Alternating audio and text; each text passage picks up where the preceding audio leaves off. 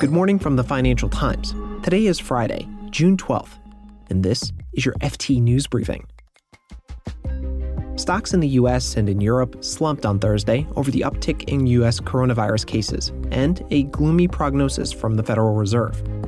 And the UK government is making a significant U turn when it comes to border checks. Plus, HSBC is trying to walk a geopolitical tightrope. The FT's Stephen Morris explains the repercussions the bank might face for supporting China's national security law for Hong Kong. I'm Marc Filippino, and here's the news you need to start your day. Yesterday, the S&P 500 fell by nearly 6%. The day after the Nasdaq hit an all-time high, it dropped by over 5% the Stoxx 600, the UK's FTSE 100, and the German DAX Extra all down. Investors were rattled, rattled by the Federal Reserve's warning on Wednesday that the U.S. was facing a years long recovery from the effects of the coronavirus, and rattled by an uptick in the U.S. virus cases themselves. The FT's coronavirus correspondent, David Crow, has more on the recent rise in infections and why this one has investors spooked. So we're seeing this uptick in new cases, and the reason at the moment is somewhat contested. You would expect to see a rise in case count that was kind of correlated with uh, increases in testing capacity. If you do more tests, you find more cases, and your case count goes up. But perhaps more worrying is there is some sort of early signs too that hospitalizations are rising as well. And then the, the real statistic that everybody cares about is the mortality statistic, the death statistics. That's what shows you when the pandemic is sort of back with a vengeance. And we won't know that for a little while. They tend to trail the hospitalizations data. So part of it probably can be explained by increased testing, but the people I speak to say not all. And in fact, transmission is increasing in these states. And David, why does this translate to what we saw yesterday? Things have been really resilient in the equities market lately. Well, the biggest fear among investors is that this uptick in cases and hospitalizations is a direct sort of product of economic reopening, that it happened too quickly in these places. Maybe they never shut down as sort of uh, stringently as they should have. Maybe people there aren't adhering to social distancing recommendations, mask wearing, and so on. And the fear is that you reopen the economy and that the virus comes back sort of worse than ever. And that would, I suppose, lead to calls in, in some sectors of society for new lockdowns. Now, we should say that Steve Mnuchin, the Treasury Secretary, has said there won't be a second lockdown. And I suppose it's important to remember the goalposts uh, for an economic lockdown are the healthcare sector, the healthcare system can cope the aim of managing a pandemic is not to have zero deaths, but to have them at such a, a rate that everybody that needs care gets the care that they uh, require and so on, and that the hospital system doesn't fall over. So there has to be, you know, you would expect as the economy reopens to see some increase in cases, but probably not as quickly as this. And then adding to all of this doom and gloom is Fed Chair Jay Powell signaling that this is going to be a very long, slow, painful recovery. There was quite a lot of market exuberance after the May unemployment uh, data, and now a sort of sense that a fear, if you like, that that might have been a dead cat bounce, um, and that really uh, this is going to be a long slog.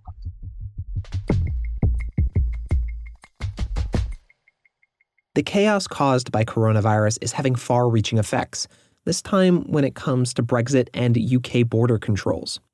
The British government is set to ditch its plan to introduce full border checks with the EU on January 1st. Instead, there will be a temporary light touch regime at UK ports, and they'll apply whether or not Britain secures a free trade agreement with the EU. But officials did say that goods flowing to the EU from the UK are likely to face full checks as they enter France. Officials have come under pressure from businesses, and this move shows that Cabinet Office Minister Michael Gove has accepted that they can't be expected to cope with COVID 19 and deal with border disruption. It's a significant U turn when it comes to post Brexit policy. It was just February when Mr. Gove announced that goods coming from the EU would face the full range of checks. Pro Brexit MPs were in favor of the approach. It was meant to give the UK leverage in negotiations over the future relationship. The new measures are expected to last six months, and the official announcement on the plans could come as soon as today.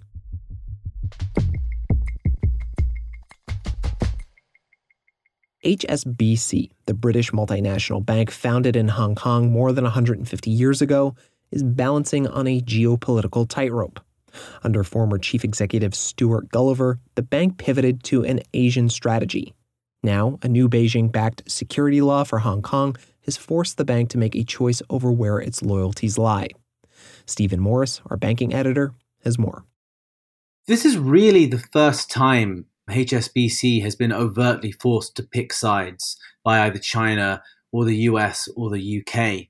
HSBC makes the vast majority of its profits in Asia, more than half from Hong Kong um, and another 10% on mainland China, with grand ambitions to invest hundreds of billions of dollars more. And as such, it knows where its bread is buttered.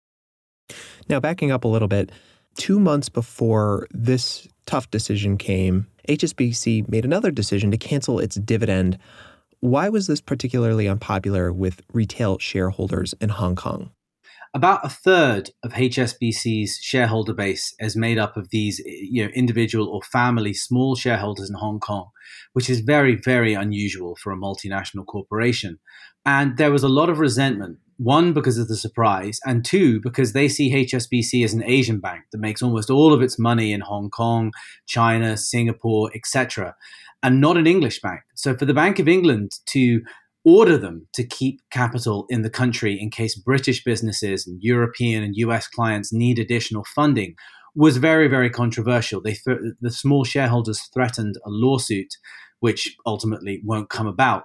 But it's just another evidence of the increasingly delicate balancing act HSBC finds itself having to perform in order to keep all of its stakeholders on side. And if these things weren't enough, Stephen, HSBC is also going through a restructuring. Will this make the bank even more dependent on Asia? Well, in March this year, the new CEO and chairman announced a, strategy which will see them try and invest even more money in Asia, where they get much more return for each dollar, pound invested. The chairman, during the coronavirus, has actually ordered a review of the strategy, which was not even three months old yet, looking to perhaps further cut the US and Europe and reinvest that in Asia. And Stephen, there's some uneasiness over HSBC's decision to back the Hong Kong security law.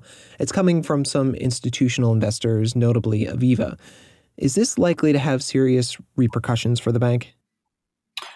When uh, a shareholder is large as Aviva, which is of course you know big insurer and pension fund as well, it has to be taken seriously. But you also have to imagine that the executives and chairman went out and spoke to all their major shareholders and made a business decision that they will just have to take the criticism they faced in the UK Parliament from the US Secretary of State Mike Pompeo and also from some of their biggest shareholders.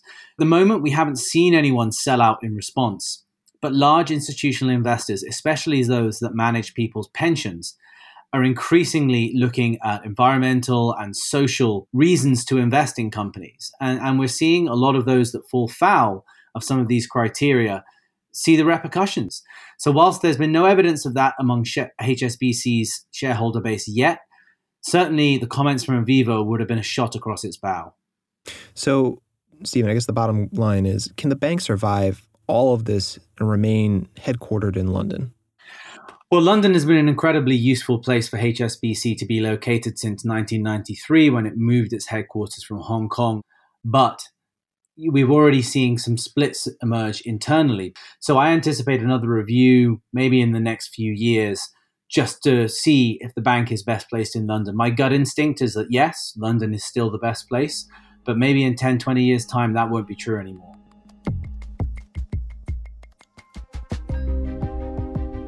You can read more on all of these stories at FT.com. This has been your daily FT News Briefing. Make sure you check back next week for the latest business news. The FT News Briefing is produced by Amy Keene, Fiona Simon, and me, Marc Filippino. Our editor is Amelia Mahasik, and we had help from Gavin Kallmann and Michael Bruning. Our theme song is by Metaphor Music.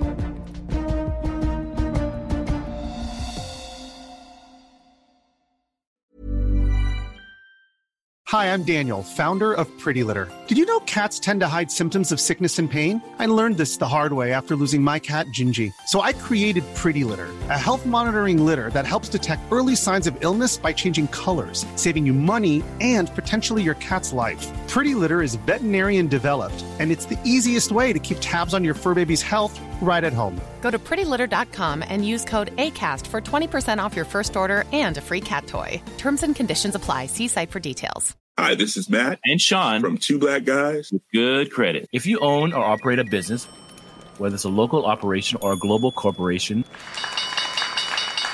partnering with Bank of America could be your smartest move. By teaming with Bank of America, you'll enjoy exclusive digital tools, award winning insights, and business solutions so powerful you'll make every move matter. Position your business to capitalize on opportunity in a moment's notice. Visit bankofamerica.com slash banking for business to learn more. What would you like the power to do? Bank of America, N.A., copyright 2024.